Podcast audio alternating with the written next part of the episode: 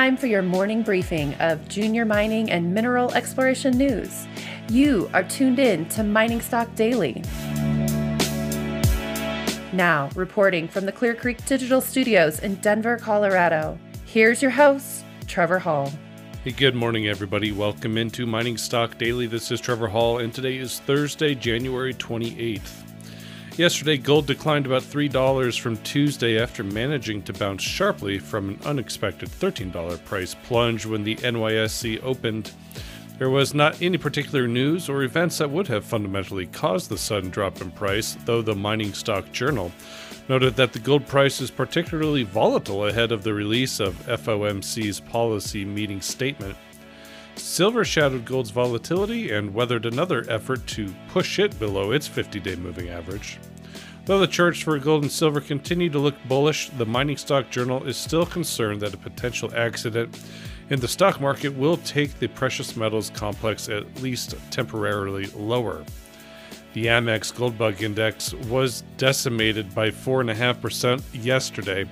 The mining stock newsletter commented that the mining stocks typically sell off sharply in advance of a general stock market drawdown as hedge funds look to unload risk assets.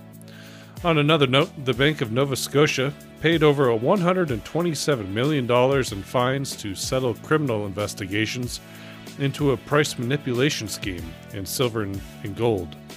The Mining Stock Journal commented that this is yet another big bullion bank settlement for price manipulation allegations in the precious metals. It added, Riley, that it's the cost of doing business, apparently. We'll get to the news out of the miners and explorers here in just a moment, but first a mention of today's sponsor. This mining stock daily morning briefing is brought to you by Western Copper and Gold. Western Copper and Gold is focused on developing the world class casino project in Canada's Yukon Territory.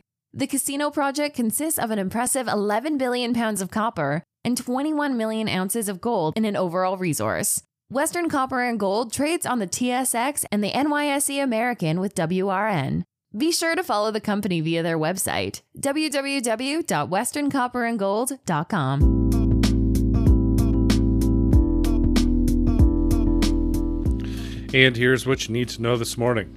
Aurelius Minerals shared new assay results from the first three holes at its Aureus West Gold project located in Nova Scotia. Holes are from Pad 1, the furthest west of the three pads utilized in the 2020 drilling program. All holes intersected significant gold mineralization, and new gold horizons were identified to a depth of 500 meters below surface, well below the current resource depth of approximately 150 meters. Results included 2.5 meters grading 13.2 grams per ton gold, including a half a meter grading 46.4 grams per ton gold, and 19 meters grading 1.3 grams per ton gold, which also included 0.4 meters of 59.8 grams per ton gold. Depth extent of gold mineralization extended below previous drilling to three times the existing resource depth and remains open. Aurelius trades on the TSX Venture with AUL and on the OTC with AURQF. Elemental Royalties noted the recent announcement from Austral Gold that in the course of a successful delineation program at its Amancaya mine, it has discovered a new mineralized zone.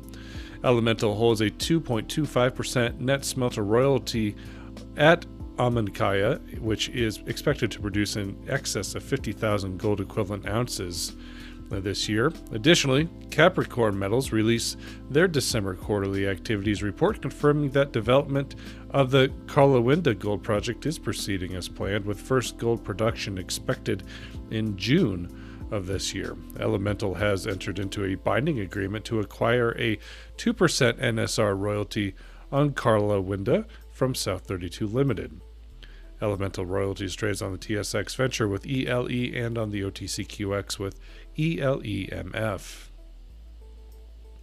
Rockridge Resources announced they have completed just under 3,000 meters of diamond drilling at its 100% owned Raney Gold project located in southwest of Timmins, Ontario.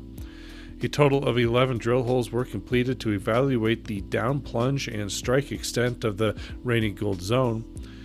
Assays have been received for 9 of the 11 holes, with gold mineralization intersected in all but two of them. Results included 2.5 grams per ton gold over 13 meters. Furthermore, exp- exploratory drill hole 18 was a significant step out hole along strike 250 meters to the west of the main zone and returned 1.36 grams per ton gold over 9 meters.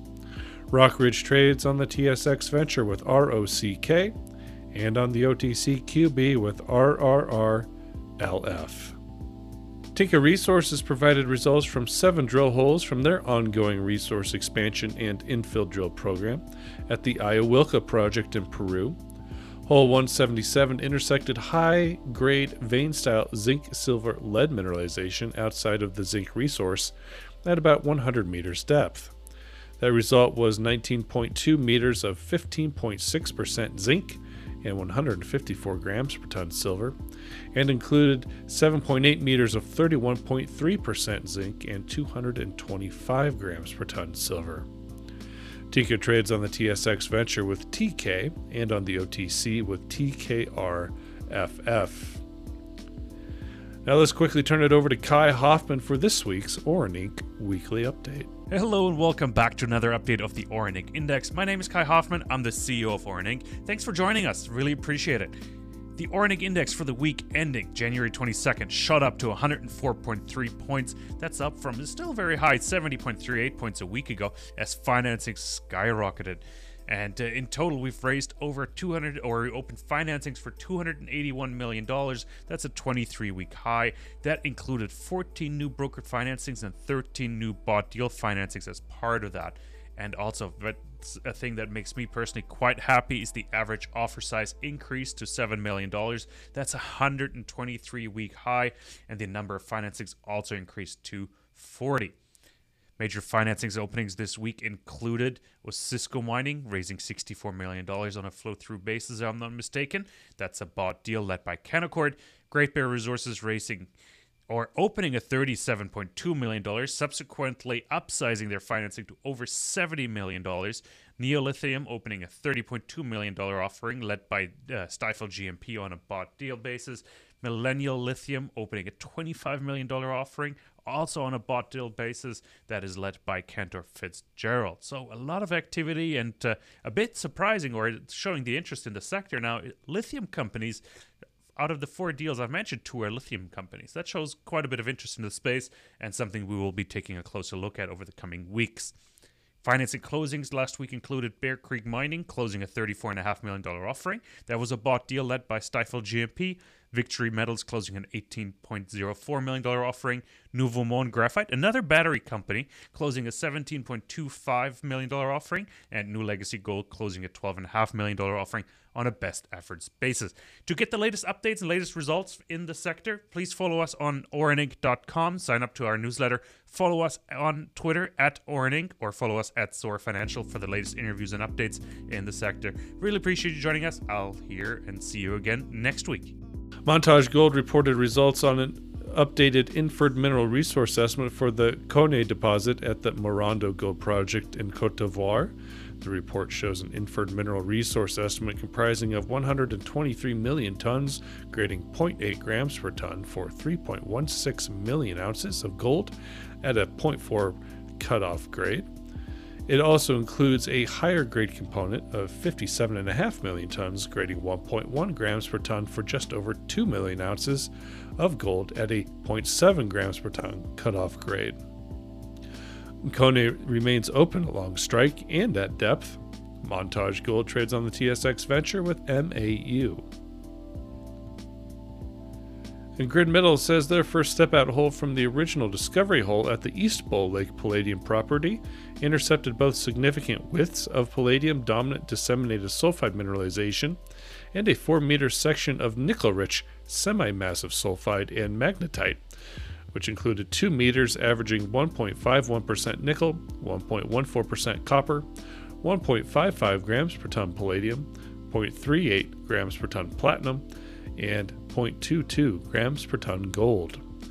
The company resumed drilling on the property on January 21st and it is expected to initially complete up to 4,000 meters of drilling over the next two to three months. Grid Metals trades on the TSX Venture with GRDM.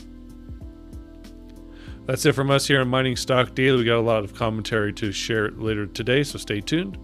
Mining Stock Daily is distributed over a dozen different networks throughout the world and in proud partnership with the Junior Mining Network. It is produced by Clear Creek Digital and Investment Research Dynamics Mining Stock Journal.